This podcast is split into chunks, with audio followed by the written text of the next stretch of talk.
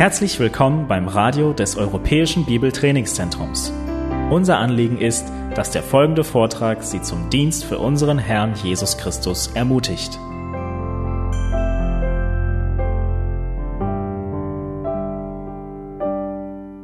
I want to tell you a little bit about why I'm doing what I'm doing. Uh, as Christian said, I spent, I don't know if he said how many years, but I spent 20 years in the business world. I worked for FedEx. Wie Christian Kurz äh, gesagt hat, ich habe für FedEx gearbeitet und zwar über 20 Jahre.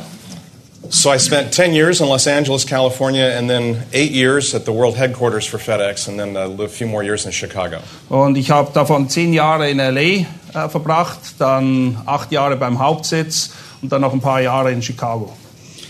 And for many of those years, I wanted somebody to teach me what the Bible said about being a strong believer in the workplace. Und während dieser Zeit habe ich mir oft gewünscht, dass jemand mir erklären würde, wie ich an meiner Arbeitsstelle wirklich auch stark stehen kann für biblische Werte. There were a lot of good business books that I had to read and I required my employees to read, but I could never find somebody who preached and wrote books on this topic. How do I behave as a believer at work? Es gab viele gute Bücher zum Thema, wie führt man einen Betrieb oder Personalführung. Die habe ich gelesen und auch meinen Mitarbeitern zum Lesen gegeben. Aber ich habe nie ein Buch gefunden, das diese zwei Aspekte zusammenbringt, Christ und Arbeitsplatz. So now that I have my career behind me and I'm pursuing a Doctor of Ministry degree, my topic in this degree is, uh, is what does the Bible say about work? Und jetzt, da ich mein normales Arbeitsleben mir habe und in einem Doktoralprogramm bin, geht es bei meiner Doktorarbeit um folgendes Thema. Wie sieht das aus? Christ und Arbeitsplatz. Das ist genau mein Thema, das ich dort behandle. So the title of my preaching project is Work in a Manner Worthy of Your Calling, Practicing Biblical Principles in the Marketplace. Okay, thank you. I don't know what that says in German. Well, I try to figure it out. No. ähm, das Thema seiner Doktorarbeit ist, wie wir in, auf eine würdige Art und Weise unser Leben führen können, entsprechend der Berufung, indem wir biblische Prinzipien zur Anwendung bringen in der Arbeit. So I've done uh, eight sermons. I have one more to do in Los Angeles, California in two weeks. Und ich habe zu diesem Thema bereits acht äh, Predigten gehalten. Eine fehlt noch. If you would like to listen to the sermons, you can go to the website biblicalvocation.com in English. Wenn ihr diese Predigten euch anhören möchtet, sie sind zwar alle in Englisch, dann könnt ihr das tun auf der Webseite biblicalvocation.com. But today, this morning, we're looking at Psalm 15, and the title of the message is Keys to Effective Worship in the Marketplace. Und heute wollen wir uns eben mit Psalm 15 beschäftigen und es geht hier um Schlüssel, wie wir Gott ehren, anbeten können in der Arbeitswelt. We're going to talk about how to worship God while we're at work. Wie können wir Gott anbeten und gleichzeitig arbeiten? Wie funktioniert das? Would you read Psalm 15 after you pray? Lass mich beten und dann wollen wir gemeinsam Psalm 15 lesen. Ja, treue Gott und Vater, du hast uns errettet, um nicht mehr uns selbst zu leben, sondern dem, der für uns gestorben ist. Und wir lesen auch, dass wir alles, was wir tun, ob wir essen oder trinken, die banalsten Dinge des Lebens, wir sollen sie alle zu deiner Ehre tun. Und das gilt auch für die Arbeitswelt. Und Herr, wir wissen, dass wir da oft in Konflikten stehen und wir bitten, dass der Vortrag jetzt, der ganze Tag, wirklich dazu beiträgt, dass wir einander ermutigen können und ein klares Bild dessen kriegen, was es bedeutet, ein Leben zu leben, das dich ehrt, und zwar sieben Tage die Woche, 24 Stunden jeden Tag, da wo du uns hingestellt hast. Amen. Amen. Psalm 15, ein Psalm von David. Herr, wer wird in deinem Zelt weilen? Wer wird auf deinem heiligen Berg wohnen?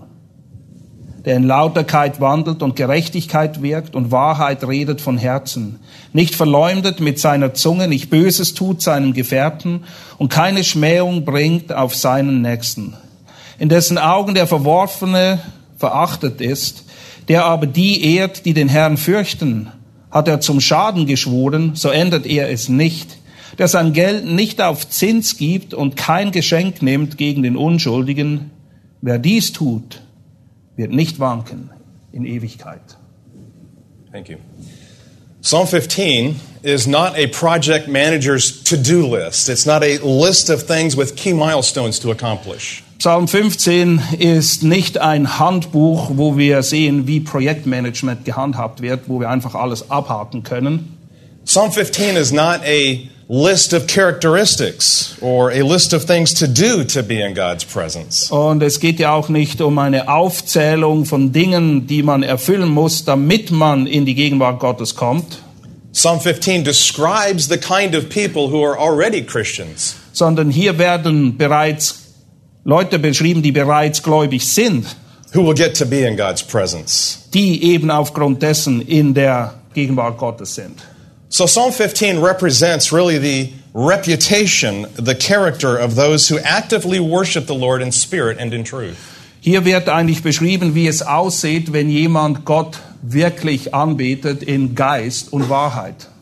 When I worked at FedEx, I remembered religious people who fought for the right to display religious articles in their office or their cubicles. Als ich bei FedEx arbeitete, wurde ich immer wieder mit Leuten konfrontiert, mit Mitarbeitern, die dafür gekämpft haben, irgendwelche religiösen Verse oder Schriften zu verteilen oder sogar zu platzieren irgendwo im Büro. Maybe you know of people like that. Vielleicht kennst du auch solche Leute. But ask people, Christians, who say they're Christians, to do Psalm 15, and you might get a funny look, and you might get a comment like, Don't judge me. Und naja, es ist einfach ein paar Verse aufzuhängen irgendwo, aber wenn du von den Leuten erwartest, sie sollen mal gemäß 5, Psalm 15 leben, wir möchten das in Aktion sehen, naja, dann ist das plötzlich eine ganz andere Geschichte. But Psalm 15 is all inclusive about our lives. It addresses every believer at every stage of life. Psalm 15 ist aber allumfassend. Es beschreibt alle Gläubigen in allen Umständen des Lebens, wie sie sich verhalten sollen. But today, I want you to look at this psalm a little different. I want you to think about doing this psalm, about actively performing this kind of worship at work. Heute wollen wir diesen Psalm aber aus der Perspektive betrachten, wie können wir das, was hier beschrieben ist, aktiv umsetzen? Wie können wir Gott anbeten, während wir bei der Arbeit sind? You see, Psalm 15 just doesn't happen at church on Sunday. Psalm 15 must be fulfilled at the cash register on Monday. Psalm 15 ist etwas, was wir nicht einfach nur am Sonntag in der Gemeinde praktizieren sollen, sondern am Montag bei der Arbeit, im Supermarkt, wo immer wir sind. Have you ever seen anybody doing Psalm 15 in a multi million dollar negotiation for their company? Hast du jemals gesehen, wie jemand gemäß Psalm 15 lebt, wenn es darum geht, einen Mehrmillionen-Deal abzuschließen für seine Firma? How do you do Psalm 15 on a Wednesday in a sales meeting with your customer? Wie praktizierst du das, was hier im Psalm 15 steht, wenn du in einem Business-Meeting bist, irgendwann in der Woche mit deinen Kunden? You're going to make promises to your customer, but Psalm 15:4 wants to know how you're going to carry those promises out with integrity. Are you going to keep your commitments? Du wirst deinen Kunden irgendwelche Dinge versprechen und Psalm 15, Vers 4 fordert uns auf, diese Versprechen auch mit Integrität zu untermauern und tatsächlich zu erfüllen. Psalm 15 addresses legal matters. How are you going to apply? How are you going to do Psalm 15 in the courthouse on a Thursday? Und im Psalm 15 geht es auch um legale Aspekte. Wie gehst du mit Dingen um, die vor Gericht verhandelt werden? And Psalm 15 isn't a list of things you do to get to heaven. Und Psalm 15 stellt nicht eine Liste dar von Dingen, die erfüllt werden müssen, damit du in den Himmel kommst. Really, Psalm 15 is uh, re- regards those who are saved by grace through faith, those who can commit to doing these Sondern things. Psalm 15 beschreibt vielmehr diejenigen, die bereits aufgrund von Glauben errettet worden sind und jetzt infolgedessen eben diese Art von Leben an den Tag legen sollen. As we consider the whole of Scripture, Wenn wir die ganze Schrift vor Augen haben, we see that those who enter God's presence are those that God has called to himself. Dann sehen wir immer wieder, dass die in die Gegenwart Gottes treten, die Gott auch zu sich berufen hat. These are a John 6 kind of people where God calls people to himself. He gives them to the Son, and the Son won't cast them out. Das ist so, wie wir das in Johannes 6 lesen, wo der Vater Menschen beruft, sie dem Sohn gibt und der Sohn wird sie nicht hinausstoßen. Those who are able to do Psalm 15 are those who in Matthew 4:17 have repented and turned from sin. Diejenigen, die Psalm 15 leben können, sind solche, die gemäß Matthäus 4,17 bereits Buße getan haben und ewiges Leben empfangen haben. They are Ephesians 2 kind of people who were once dead in their sins and transgressions. Es sind Leute, die in Epheser 2 beschrieben werden als solche, die tot waren in Sünde und Übertretung. But God is made alive in Christ, Aber Gott hat sie lebendig gemacht in Christus. and they are saved by grace through faith, not by works. Und sie sind errettet aus Glauben mittels der Gnade, nicht aus Werken. Christians, Psalm, go ahead. Psalm 15:1 is life's most important question. Im Psalm 15 werden einige der wichtigsten Fragen des Lebens gestellt und beantwortet. You've already heard it read, you've seen it read. This question should keep you up at night if you don't have the right answer. Diese Frage hier, wenn du keine Antwort darauf hast, dann hoffe ich, dass du schlaflose Nächte hast, bis du eine Antwort darauf gefunden hast. These questions should compel you, should, should coerce you to have a clear answer so that you can do these things as you live your life. Diese Fragen sollten dich so an und umtreiben, dass du nicht innehältst, bevor du genau weißt, was die Antwort darauf ist. So that you'll never stagger, that you'll never totter or be shaken as you walk with the Lord. That's verse 5. Damit du weder stolperst noch erschüttert wirst auf deinem Weg mit dem Herrn. As I indicated earlier, I want Psalm 15 to either give you insomnia or be a source of a good night's rest. Psalm 15 wird entweder zu schlaflosen Nächten führen für dich oder dazu führen, dass du wirklich den Schlaf des Gerechten schlafen kannst. Knowing that your salvation is secure, having confidence that you can be in God's presence for His pleasure. Indem du eben weißt, dass deine Errettung sicher ist und du dich in der Gegenwart Gottes aufhalten kannst, um ihm zu gefallen. So, in these short five verses, these five verses provide critical action items. In diesen fünf Versen finden wir Anleitung, Dinge, die wir tun sollen, Critical action items so that you can confidently worship the Lord even on the corporate clock. damit du eben weißt, wie du den Herrn dienen und ihn anbeten kannst, auch wenn du an der Arbeit bist. So I think what we'll see here in Psalm 15 is that Lord, the Lord gives you three components toward worshiping Him in the workplace. Wir finden hier drei Elemente, die erfüllt sein müssen, damit wir Gott wirklich anbeten bei der Arbeit. Let me be more clear. Three ways to exalt Christ at work. Drei Arten und Weisen, wie wir Christus verherrlichen können bei der Arbeit. And we've heard earlier that some may lose their jobs because of this, because if they are people of integrity, they don't lie, they could be fired. Und wir haben vorhin schon gehört, dass dieses Ausleben von Wahrheit und Integrität in manchen Fällen eben auch dazu führen kann, dass du gefeuert wirst. But that's okay because you can stand before the Lord Das ist in and Ordnung, worship Him. denn trotzdem kannst du immer noch vor dem Herrn stehen und ihn anbeten, auch wenn du deine Arbeit verloren hast. So. Lass mich euch diese drei Wege aufzeigen und dann werden wir sie genauer betrachten. You must engage with life's most important question in verse 1. Du musst dich mit den zentralen Fragen des Lebens auseinandersetzen, wie wir das im Vers 1 sehen. You must fit the description of a kingdom bound worker in verses 2 through 4. Und du musst dieser Beschreibung eines Bürgers des Reiches Gottes entsprechen, wie wir es in den Versen 2 bis 4 sehen. And you must be confident in your uh, confidence in God's presence at work. Und du musst dir bewusst sein, dass Gott da ist, wenn du bei der Arbeit bist. And that's verse 5. Das ist Vers 5. To worship God at work, you must consider the most important question ever posed, and it is an imperative that you engage with life's most important question. Wenn du den Sinn des Lebens erfassen willst, gerade auch in Bezug auf deine Arbeit, dann musst du dich mit dieser Frage auseinandersetzen. Es ist keine Option, es ist eine ganz klare Aufforderung, ein Befehl. Please read Psalm 15, 1 one more time. Wir lesen nochmal Psalm 15, Vers 1. Herr, wer wird in deinem Zelt weilen? Wer wird auf deinem heiligen Berg wohnen? You see two questions in this verse. Really, the two questions are this Do you have the credentials to stand in God's presence? Zwei Fragen werden hier gestellt, aber eigentlich geht es nur um eine Sache.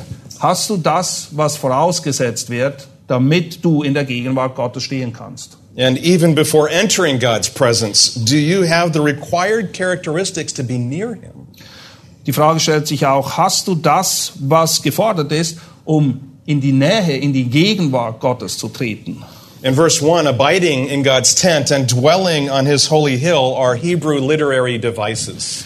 Das sind ähm, Stilmittel im Hebräischen, die hier benutzt werden in Vers 1, wenn es darum geht, im Zelt zu weilen oder auf dem heiligen Berg zu wohnen. God is the subject, and his tent and his hill in the Old Testament are known as the location of his dwelling.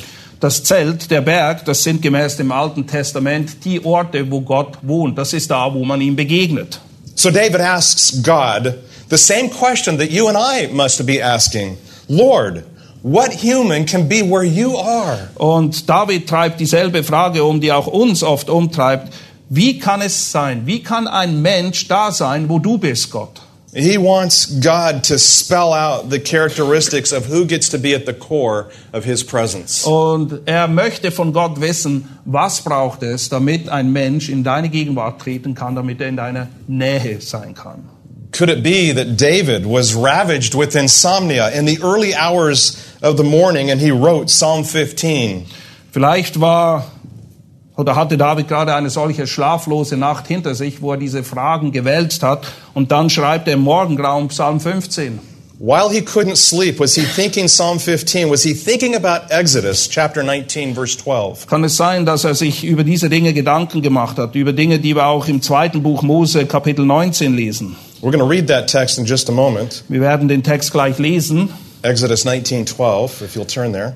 But just before Moses ascended the mountain, you might remember, where God gave him the 10 commandments, Vielleicht erinnert ihr euch noch, unmittelbar bevor Mose auf den Berg stieg, wo Gott ihm dann die zehn Gebote gab, God issued Moses and the Israelites a very severe warning. da sprach Gott eine sehr ernste Warnung aus gegen die Israeliten. Here it is, Exodus 19:12. 2. Mose 19, Vers 12.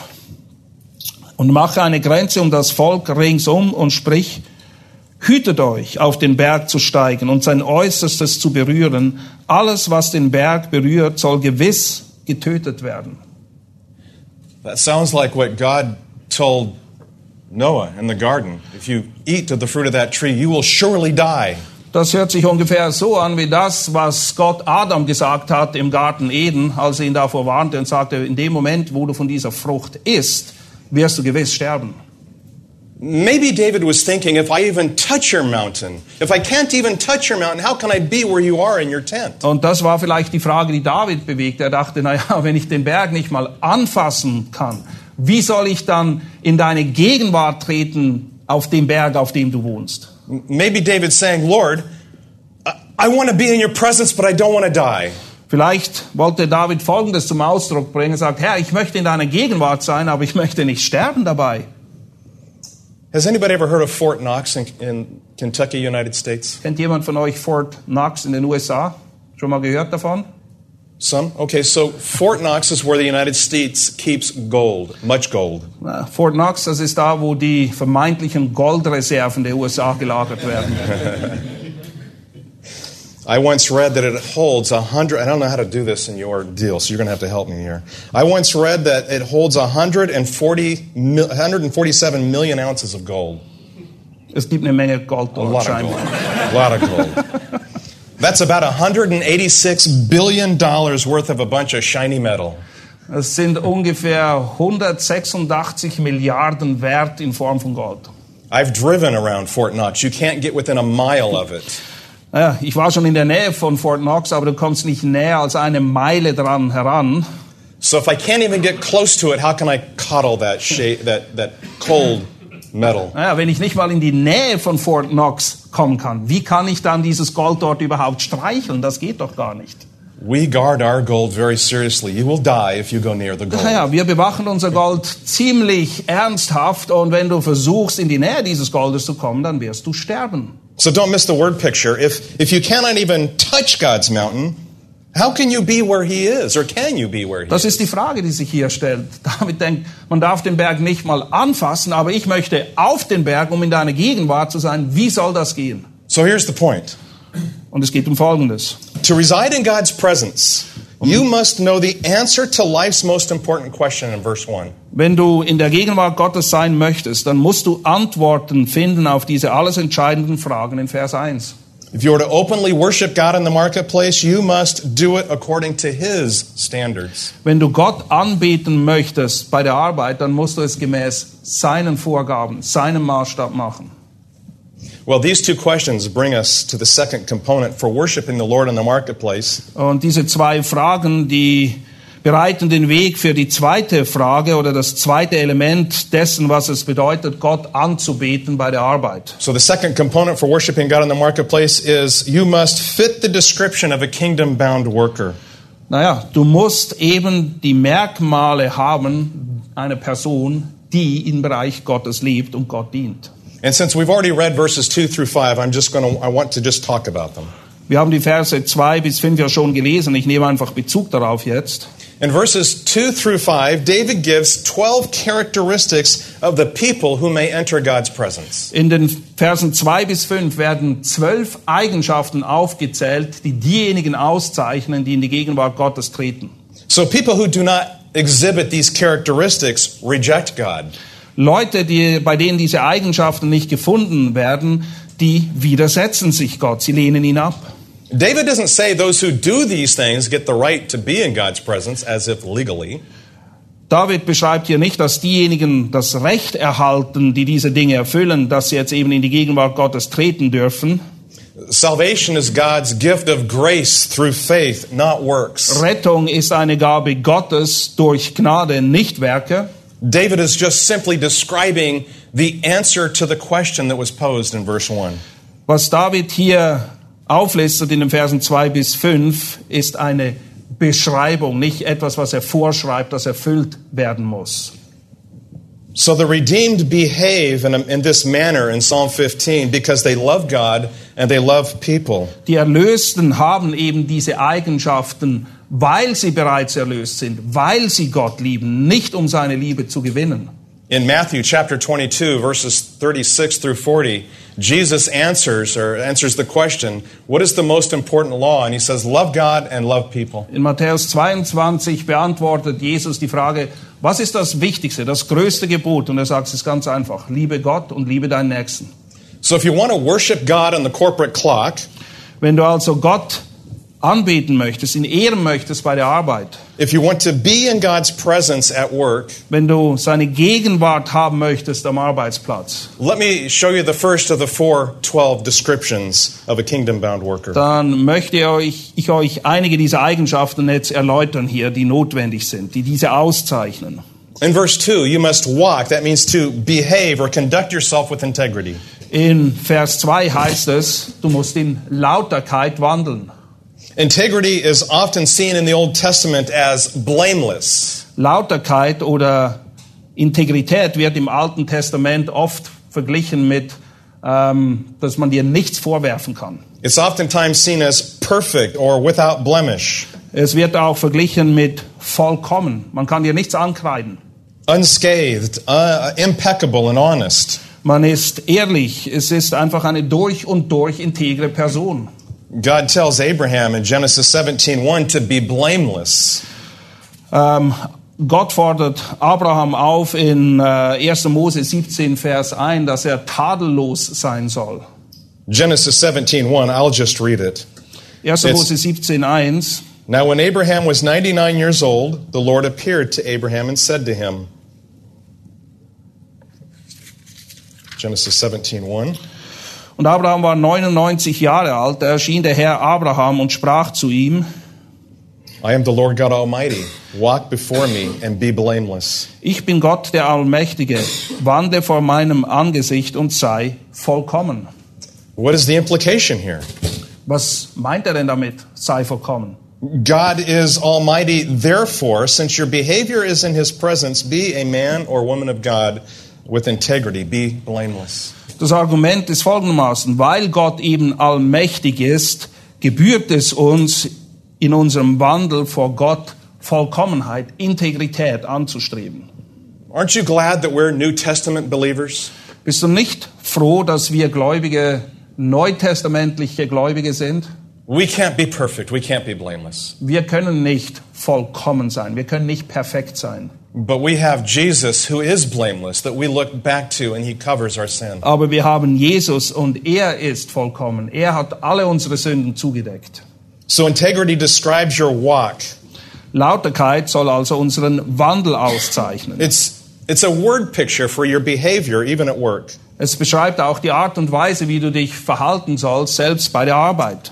And the word integrity lays the foundation for the entire psalm. This is one of the most important components to this passage. Und Lauterkeit, das ist quasi das Fundament für alle anderen Eigenschaften, die jetzt folgen. Do you want to earn an income while worshiping on the corporate clock? Möchtest du dein Geld verdienen und dabei trotzdem Gott verherrlichen und ihn anbeten, wenn du deine Arbeit verrichtest? Then behave honestly, Dann as our sei, brother said in a moment ago, dann sei aufrichtig, sei ehrlich as you deal with others. in deinem Umgang mit anderen. Well, there's a second descriptive that places you in God's presence, and you can see it right there in verse 2. Eine zweite Eigenschaft, die diejenigen auszeichnet, die Gott lieben, Those who stand at God's presence work righteousness. sie wandeln in Lauterkeit und wirken Gerechtigkeit. The word work describes righteous actions. Gerechtigkeit wirken beschreibt eben, dass wir gerecht handeln. This is about practice. It's about practicing biblical principles at work. Hier geht es darum, dass wir biblische Prinzipien umsetzen bei der Arbeit. It's about doing righteousness and doing honesty. Wir sollen die richtigen Dinge tun. Wir sollen uns aufrichtig verhalten. So we're talking about accomplishing righteousness. Es geht darum, wie man eben Gerechtigkeit wirkt, wie es hier heißt. Think of it this way one who worships God, one who practices his faith at work, does righteousness. Wenn du Gott wirklich verherrlichen willst bei der Arbeit, dann wirst du Gerechtigkeit wirken, auch bei der Arbeit. Perhaps a New Testament example would serve us well. Ein Beispiel aus dem Neuen Testament hilft uns hier vielleicht. Let's turn to the book of 3 John, 3. Johannes, and we'll read the book of 3 John. We're going to read half a book in the New Testament today. wir werden heute ein halbes Buch des Neuen Testamentes lesen. 1 John chapter 1, verses 1 through 8. First or third John? I'm sorry, 3 John. 3. Johannes 1 through 8. Third John? Yes, 3 1, John. 1 through 8. 1 through 8. Der Älteste, dem geliebten Gaius, den ich liebe in der Wahrheit. Geliebter, ich wünsche, dass es dir in allem wohlgeht und du gesund bist, wie es deiner Seele wohlgeht. Denn ich habe mich sehr gefreut, als Brüder kamen und Zeugnis ablegten von deinem Festhalten an der Wahrheit, wie du in der Wahrheit wandelst. Ich habe keine größere Freude als dies, dass ich höre, dass meine Kinder in der Wahrheit wandeln. Geliebter, Treu tust du, was irgend du an den Brüdern, und zwar an Fremden tust, die von deiner Liebe Zeugnis abgelegt haben vor der Versammlung, und du wirst gut daran tun, wenn du sie auf eine gotteswürdige Weise geleitest. Denn für den Namen sind sie ausgegangen und nehmen nichts von denen aus den Nationen. Wir nun sind schuldig, solche aufzunehmen, damit wir Mitarbeiter der Wahrheit werden. So in verse 2, John prays for Gaius. In Vers 2 betet Johannes für Gaius And notice how expansive this prayer is. It's a big prayer. und achtet darauf, wie umfassend dieses Gebet ist, das er hier spricht. He prays for him to prosper in what parts of life? Er bittet für Gaius, dass es ihm wohlergehen möge, und zwar in welchen Bereichen des Lebens? His prayer is for all respects of life for him to prosper. Für alle Bereiche. Es soll ihm in allen Bereichen des Lebens wohlergehen. And the word prosper there means to have a successful road. Wenn es hier heißt, es soll ihm wohlergehen, dann bedeutet das, dass er Erfolg hat in seinem Leben, dass es ihm gut geht. John is asking God to make Gaius prosperous or successful. Johannes bittet Gott, dass er Gaius Erfolg haben lässt im Leben. This would include prosperity in all things. Paul uses this word prosper in a monetary sense. Und das beinhaltet auch finanzielles Wohlergehen. He uses this word to talk about finances in 1 Corinthians 16:2. Genau dasselbe Wort wird benutzt in 1. Korinther 16, Vers 2, wo es eben um Finanzen geht. So in 1 Corinthians 16:2, this has to do with setting aside money In 1. Korinther 16, 2 geht es darum, dass wir bewusst Geld zur Seite legen, so that people would support the great commission to Jerusalem. damit Leute die Gemeinde in Jerusalem damit unterstützen könnten. So consistent with Psalm 15:2, God's call to works righteousness we notice John, uh, excuse me, 3 John 5. Gemäß 3. Johannes Vers 5, Go ahead, read verse 5. dort heißt es, Geliebter, treu tust du, was irgend du an den Brüdern, und zwar an Fremden tust. In the English text, it says, You're acting faithfully. It means you're doing faithfulness. Im Englischen und im Deutschen heißt es, dass er eben treu handelt in diesem. You're doing faithfulness in whatever you accomplish for the brethren, especially those who are strangers. Es ist ein Ausdruck der Treue, was er den Brüdern tut, vor allem auch den Fremden. Gaius' work of righteousness is that he acts faithfully. Seine Werke der Gerechtigkeit äußern sich eben auch in seiner Treue. Literally, he does faithfulness. Er tut Dinge, die Treue reflektieren. But how? Aber wie macht er das? It says, in whatever he accomplishes. The word accomplishes there is the word cultivate. Es geht hier um Dinge, die er eben wirkt. Eigentlich heißt es Dinge, die kultiviert werden. It means those who do, do work or do business, Diejenigen, die wirken, die auch Geschäftsbeziehungen pflegen. those who are about going about publicly proclaiming God's word. Diejenigen, die das Wort Gottes öffentlich verkünden. You say, well, how can we be sure of that? Und vielleicht denkst du, na ja, wie können wir uns dessen gewiss sein? Well, in verse 6, Gaius does well. Im Vers 6 lesen wir davon. Gaius works righteousness as he sends these missionaries, these pastors, on their way in a manner worthy of God Himself. Ein Ausdruck dieser gerechten Werke ist eben, dass er diese Missionare, wenn wir sie so nennen wollen, auf eine gotteswürdige Weise ausstattet und ihnen ein Geleit gibt. So in verse 7, these pastors refuse to receive money from the mission field, those who are not believers. In Vers 7 lesen wir dann eben, dass diese Missionare eben kein Geld annahmen von den Leuten, denen sie damals dienten. So we see that Psalm 15, 2, the kind of righteousness is this kind of righteousness is displayed in 3 John verse 8. Und diese Gerechtigkeit, von der David im Psalm 15, 2 spricht, sehen wir veranschaulicht in der Art und Weise, wie Gaius mit Missionaren umgeht im dritten Johannesbrief. The kind of works righteousness we're talking about is these missionaries need support. Hier geht es darum, dass diese Missionare, diese Arbeiter für Gott eben auch finanziell unterstützt werden sollen.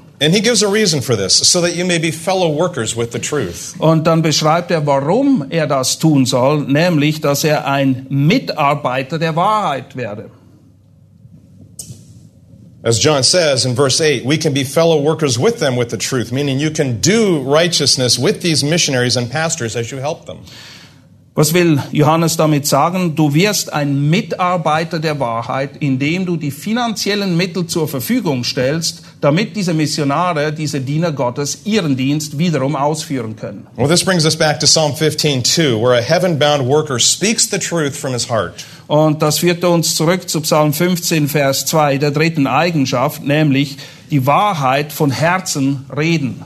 David moves from integrity and works Die Schritte sind zuallererst Lauterkeit, dann Gerechtigkeit und drittens And now he's addressing the kind of language we use, geht es darum, wie wir uns ausdrücken, was wir sagen. the kind of words we speak. Die Worte, die wir reden. By definition, if you are a man of woman of integrity, Wenn du also eine Frau bist oder ein Mann der Integrität, you speak the truth from your heart. dann sprichst, dann sprichst du eben Wahrheit von Herzen. Or perhaps you are a bilingual Christian. Oder vielleicht bist du ein zweisprachiger Christ. Do you speak the Christian language on Sunday, but only the world's dialect at work during the rest of Und the week? damit meine ich, dass du vielleicht am Sonntag sehr schön und biblisch reden kannst, aber unter der Woche kommen ganz andere Dinge aus deinem Mund. Those qualified to worship in God's presence on Sunday speak the truth from the depths of their heart seven days a week. Diejenigen, die eben in der Gegenwart Gottes sind und ihn anbeten, sind solche, die sieben Tage die Woche, 24 Stunden die Wahrheit reden, und zwar von Herzen. Do the business reports you submit on a Friday reflect the real truth of what happened Monday through Thursday? Wenn du am Ende der Woche deinen Rapport einreichst, steht in dem Rapport wirklich das, was während der Woche passiert ist? Ist das wahr, was da drin steht? In Psalm 15:3, those who worship on the cor- corporate clock do not slander, do not lie with their tongues. Gemäß Psalm 15, Vers 3 ist eine weitere, die vierte Eigenschaft von solchen, die in der Gegenwart Gottes sind, eben, dass sie nicht verleumden, nicht falsche Dinge reden. Even in the Ten Commandments, we read that God says this I am the Lord your God. You shall not bear false witness against your neighbor. Und selbst in den zehn Geboten sind wir aufgefordert, kein falsches Zeugnis abzulegen. Paul says in Romans 1 that slanderers are worthy of death. In Römer 1 spricht Paulus von Verleumdern, und zwar von Verleumdern, die des Todes würdig sind. And in Psalm 15:1, slanderers cannot reside in God's presence. Und gemäß Psalm 15 können Verleumder eben nicht in der Gegenwart Gottes existieren. So verse 15:3 again, those who worship in God's presence. You can see it in verse 3. Und auch Do, not evil, do not do evil to their neighbor. Sorry. eine weitere Eigenschaft derer, die in der Gegenwart Gottes sind, um ihn anzubieten, ist Vers 3, sie tun nichts Böses. You say, "Well, who's my neighbor?" Naja, du fragst, wer ist denn mein Nächster? People within your range of contact, that's your neighbor. Na, dein Nächster ist einfach der, der dir am nächsten ist. Ist eigentlich ziemlich einfach. Jesus' parable of the Good Samaritan is, the best, is a great place to learn about the neighbor in Luke 10. Falls du eine Frage hast bezüglich dessen, wer dein Nächster ist, dann lies wieder mal die Geschichte vom barmherzigen Samariter. But look at verse 3 again. Wenn wir zurückgehen zu Vers 3, Here's the sixth descriptive that places you in God's presence while at work. Do you see it in verse 3? Vers 3, die sechste Eigenschaft für solche, die in der Gegenwart Gottes sind. Was ist es? He doesn't take a reproach against his friend. Es ist einer, der keine Schmähung bringt auf seinen Nächsten. The world tells us to get revenge when somebody does something wrong to us. Die Welt lehrt uns, Rache zu fordern, wenn uns jemand querkommt. Our sinful appetite tells us that if our brother, our sister, our spouse, or our coworker does something wrong to us, that we should show them what it feels like and do the same. In unserer Welt ist es so, wenn dein Ehepartner, deine Kinder, dein Arbeitskollege irgendetwas macht, was dir nicht passt, dann lässt du ihn das dementsprechend auch spüren. Our thought is to give them their just punishment, to show them how it feels to be treated that the, the same way they've treated us. Ja, sie sollen selber erfahren, wie schlimm das für uns war, was sie uns angetan haben, und so zahlen wir es ihnen zurück. But Jesus has a much higher standard, doesn't he? Aber Jesu Maßstab sieht ganz anders aus. The second commandment is to love your neighbor as yourself. Wir sind eben aufgefordert, unseren Nächsten zu lieben wie uns selbst. Those who love God will not do evil to their neighbor. Diejenigen, die Gott lieben, werden ihren Nächsten nicht schmähen, ihm nichts Böses tun. So let's move on to verse 4. Vers 4. Here's the seventh descriptive that places you in God's presence, yes, even while at work. Die siebte Eigenschaft, die solche auszeichnet, die in der Gegenwart Gottes sind, und zwar auch wenn sie bei der Arbeit sind, ist folgende. He sees that a reprobate is despised. Er sieht, dass jemand verwor- verworfen ist. Those worshiping in God, God's presence see that a reprobate is despised or is despicable. Sie erkennen eben, dass Verworfene verachtungswürdig sind. Isaiah chapter 5 verse 20 says says that well let me just tell you what it says it pronounces judgment on those who call evil good and good evil In Jesaja 5, Vers 20 wird ein Gericht ausgerufen über denen, die gut, gu- äh, Böses gut heißen und Böses, Böses gut und Gutes böse. So, jetzt haben wir es. it continues and said those who substitute darkness for light and light for darkness Diejenigen, die Finsternis mit Licht ersetzen oder Licht mit Finsternis. This word reprobate is hard to understand in english i hope it's not so bad in german It is. The- it is okay the word reprobate expresses action Verworfene sind solche, die verworfene Dinge tun. one who is found in the act of reprobating the word also means rejecting Es sind solche, die Dinge ablehnen, die sie eigentlich tun sollten. You would recognize this verse, uh, this word in Psalm 118, 22. You know it well. We're not going to turn there. Im Psalm 118, 22 ist davon die Rede. Jesus quotes Psalm 118, 22 in Matthew 21, 42. Jesus zitiert diesen Psalm im Matthäusevangelium.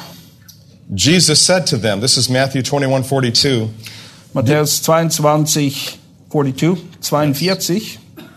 he's quoting Psalm 118, 22. Dort zitiert er Psalm 118, 22. What was it again? Matthew 22? Yeah, 21, 42. 21. Matthäus 21, 42. Jesus spricht zu ihnen, habt ihr nie in den Schriften gelesen, der Stein, den die Bauleute verworfen haben, dieser ist zum Eckstein geworden. Von dem Herrn her ist er dies geworden und er ist wunderbar unter, in unseren Augen. The stone which the builders rejected, that's reprobated. This became the very chief cornerstone. Der Stein, der Eckstein, der verworfen wurde, dieser Stein ist zu dem Eckstein geworden. One who worships in God's presence uh, has the discernment to recognize the actions of those who reject God. Jemand, der in der Gegenwart Gottes ist, hat eben die Eigenschaft, dass er die erkennen kann, die Gott verwerfen, die nichts mit ihm zu tun haben wollen. Here's what a rejecter does. When they see that Jesus is the way, the truth and the life and that no man comes to the Father but through him. Was zeichnet solche Verworfene aus, wenn sie zum Beispiel erkennen, was Jesus sagt, dass er der Weg, die Wahrheit und das Leben ist und dass niemand zum Vater kommt außer durch ihn? And yet when they reject Christ, they are a reprobator, they are a rejecter. Wenn sie das erkennen und das ablehnen, dann zählen sie eben zu diesen Verworfenen. So therefore one who rejects Jesus rejects him, and godly people see that Jesus rejects them. Wir erkennen eben als solche, die in der Gegenwart Gottes sind, dass Gott selbst solche Verworfene verachtet und dasselbe sollten wir dann auch tun. It gives us a right perspective in the workplace. We pray for those who reject the Lord. Es gibt uns eine richtige Sicht für diejenigen, mit denen wir es zu tun haben bei der Arbeit. Wir haben keine Gemeinschaft mit ihnen, aber wir beten für sie. We don't reject them and push them away. We love them. Wir stoßen sie nicht von uns weg, wir lieben sie. But ultimately, God will reject them if they do not repent. Aber letztendlich ist uns auch bewusst, dass Gott sie verwerfen wird, wenn sie nicht Buße tun und umkehren. So again, in Psalm 15:4, Wiederum im Psalm 15, Vers 4, we see an eighth descriptive that places you in God's presence, eine weitere, die achte Eigenschaft, die uns auszeichnen soll, even while at work. Auch bei der Arbeit. Notice verse 4. Vers 4, He who honors, or excuse me, he honors those who fear the Lord. er ehrt diejenigen, die den Herrn fürchten. It's interesting. That word honor means to glorify. Das Wort ehren kann auch mit verherrlichen übersetzt werden. Es wird oft benutzt, um eben zu beschreiben, wie man Gott ehrt, Gott verherrlicht. Und es bedeutet eben, dass man sich echt um die kümmert und sie emporhebt, diejenigen, die den Herrn fürchten. In other words, those who are in God's presence honor other believers even in the workplace. Diejenigen, die sich in der Gegenwart Gottes befinden, ehren diejenigen, die den Herrn fürchten, auch bei der Arbeit. It's impossible to honor the Lord and stand in his presence if we slander another person at work.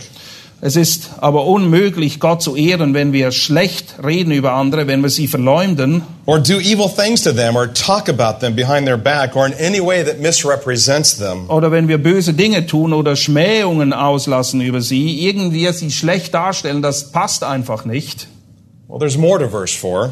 Aber es gibt noch mehr im Vers 4. So I want to give you the ninth and tenth descriptives together in verse 4. Im Vers 4 werde ich diese neunte und zehnte Eigenschaft zusammenfassen.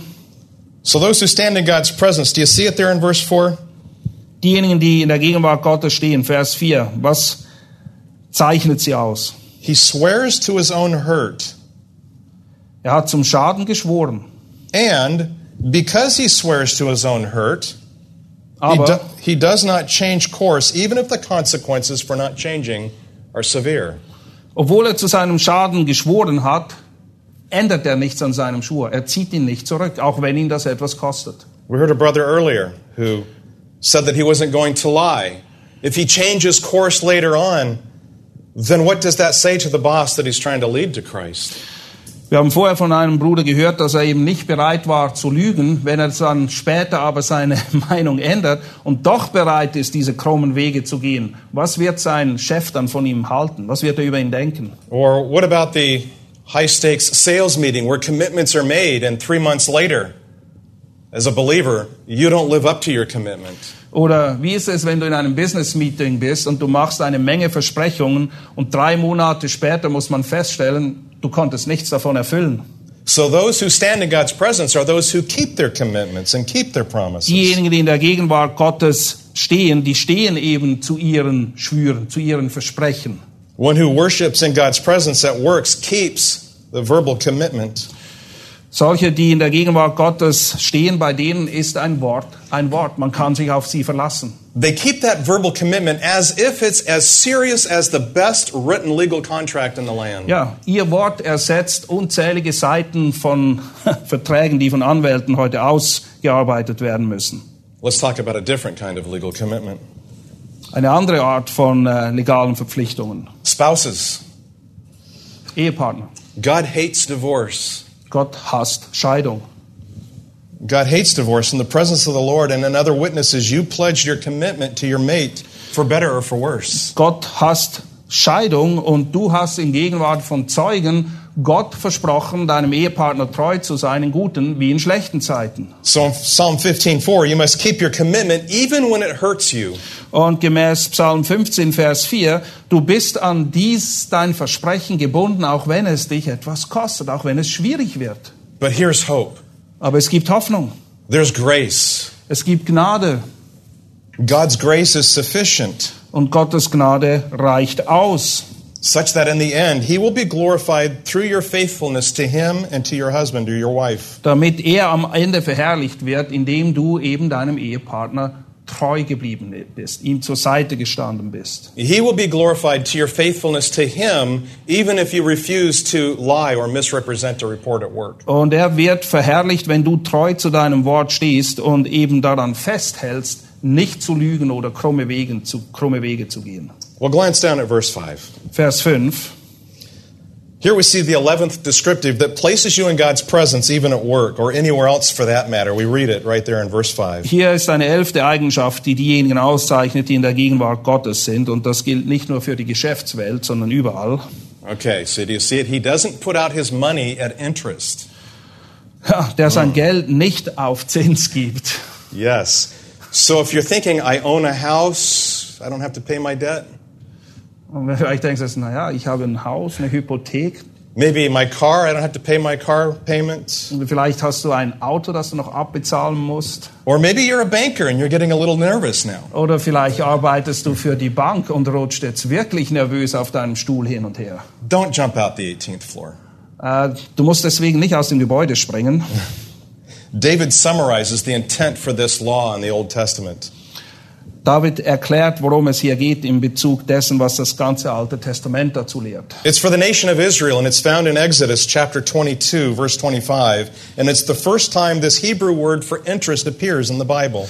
Es nimmt Bezug auf etwas, was wir im 2. Mose 22, 25 lesen und dort wird zum ersten Mal über Zinsen überhaupt gesprochen.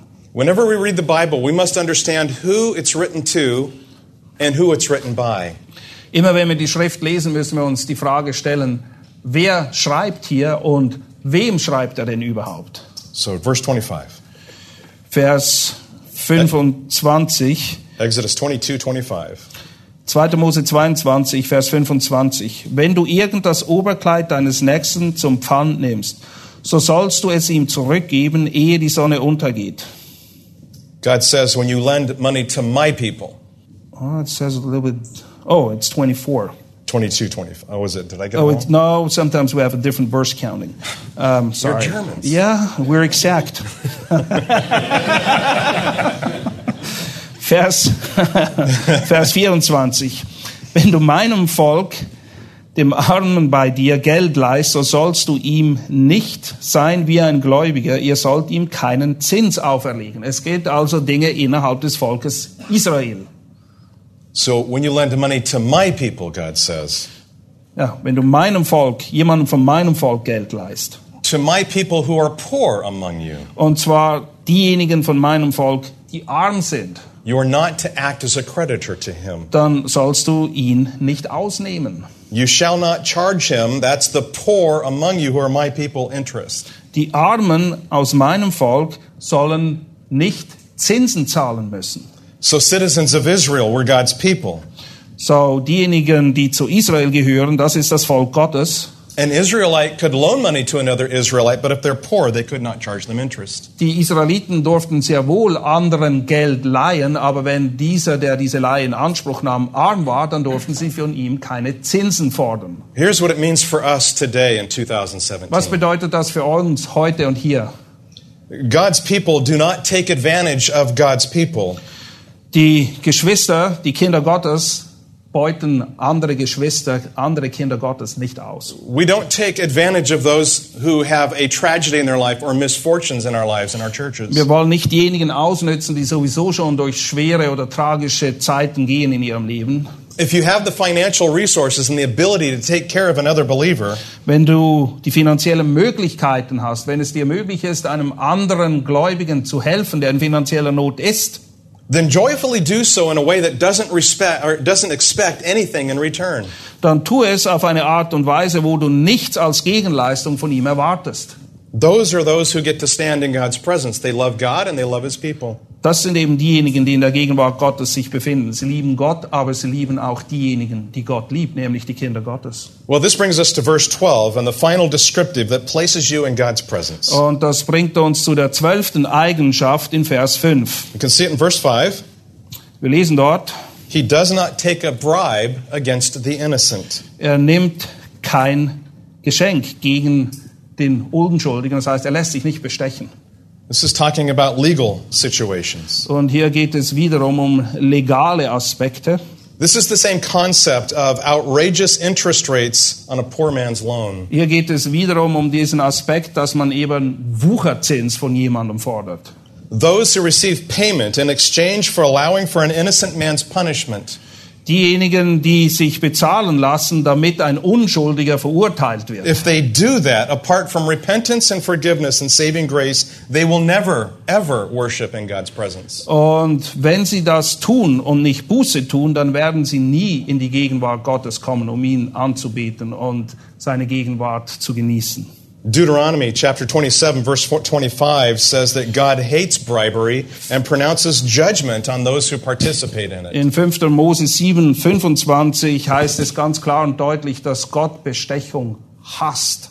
This is especially harsh in the Asian countries. This is how their, econo- their, their economies survive. It's bribery. Das ist eine besondere Herausforderung, ähm, wenn ihr euch im asiatischen Raum bewegt, denn es scheint, dass die ganze Wirtschaft nur funktioniert, weil dauernd irgendwelche Bestechungsgelder hin und her geschoben werden.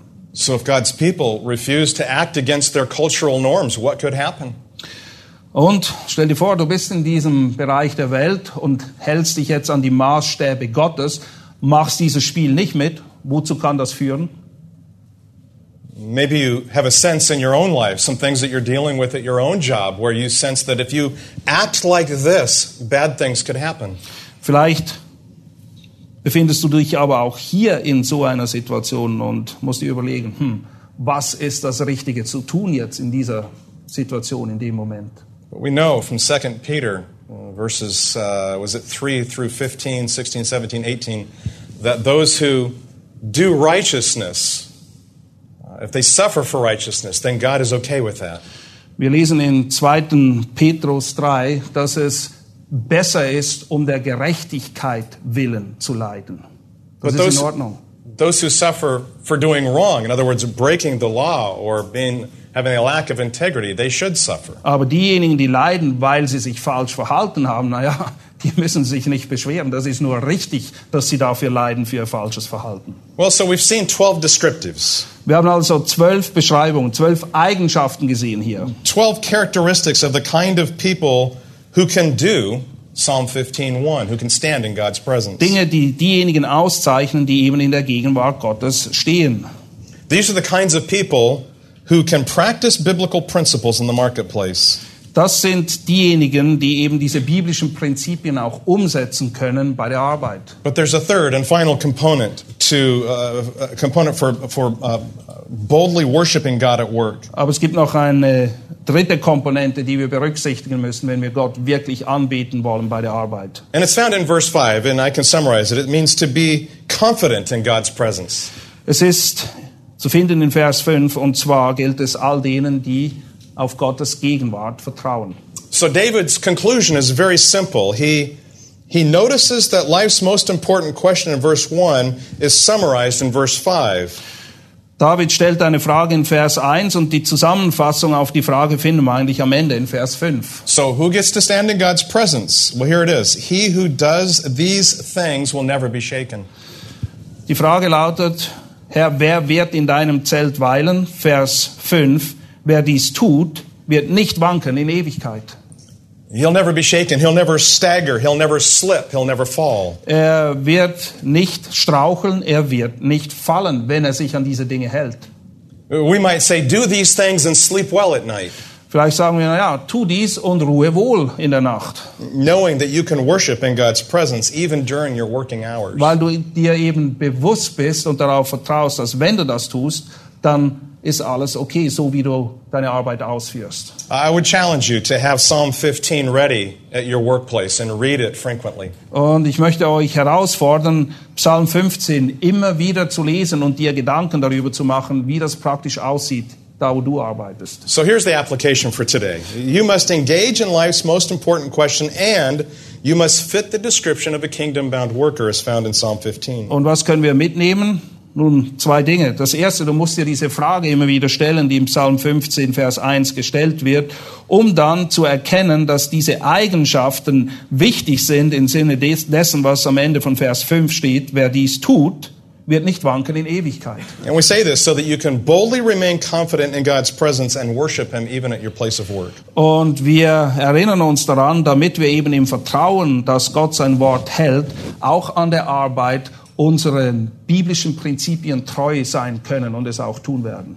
Well, in a group this size, I might imagine that maybe somebody's thinking to themselves, I, I, I can't do, I don't do this, I don't want to do this. Und in einer Gruppe so wie hier gibt es vielleicht auch Leute, die denken, na, das, das kann ich nicht umsetzen. Ich, ich will das auch nicht wirklich so umsetzen. And I would say, welcome to the cross of Christ. Und ich sage dann, na ja, willkommen am Kreuz Christi. Welcome to amazing grace. Willkommen bei der wunderbaren Gnade Gottes. Welcome to an opportunity to confess your sin before the Lord. Jetzt ist die Zeit, deine Sünde zu bekennen vor dem Herrn. Welcome to an opportunity to uh, trust in the sacrifice that He paid on the cross for your soul and my soul. Hier ist die Möglichkeit, jetzt Buße zu tun und die Vergebung anzunehmen, die Christus am Kreuz gewirkt hat. None of us could do this perfectly, even though we're called to be blameless. Niemand wird das in Vollkommenheit erfüllen oder erfüllen können, auch wenn wir dazu aufgerufen sind, vollkommen vor dem Herrn zu wandeln. So be honest before the Lord. Aber wir wollen aufrichtig sein vor dem Herrn. You say, Lord, I, I want to live like this. I want to be in your presence, Vielleicht sagst du, Herr, ich will so leben, ich will in deiner Gegenwart sein, but I'm struggling with doing integrity. Aber ich ringe damit, wirklich in Lauterkeit zu wandeln. I'm struggling sometimes with telling the truth because I'm afraid I might lose my job. Und manchmal ringe ich damit, wirklich die Wahrheit zu sagen, und zwar die ganze Wahrheit, weil ich Angst habe, ich könnte sonst meinen Job verlieren. Sometimes I give into the temptation to talk about my fellow worker man, behind his back. manchmal gebe ich der Versuchung nach und rede schlechte Dinge über meine Mitarbeiter. Sometimes I keep a commitment, but then I don't break it because I'm afraid it's going to hurt me or my family. Und vielleicht habe ich auch schon ein Versprechen gegeben, aber dann halte ich es nicht, weil ich einfach Angst habe vor den Konsequenzen, die damit verbunden sind. But I want to do these things. I don't want to be shaken, Lord. Aber ich möchte diese Dinge tun. Ich möchte nicht wanken in diesen Bereichen. But I can't. Aber ich, ich packe es einfach nicht. And neither can anybody else. You know, the only one that could do this was Jesus Christ himself. Niemand kann das in Vollkommenheit erfüllen, außer Jesus Christus. And he says to lay our burdens on him, to admit it, to confess our sin. That's repentance, that's confession. Und er ist es, der uns einlädt, um all unsere Lasten und unsere Schuld bei ihm abzuladen, sie zu bekennen.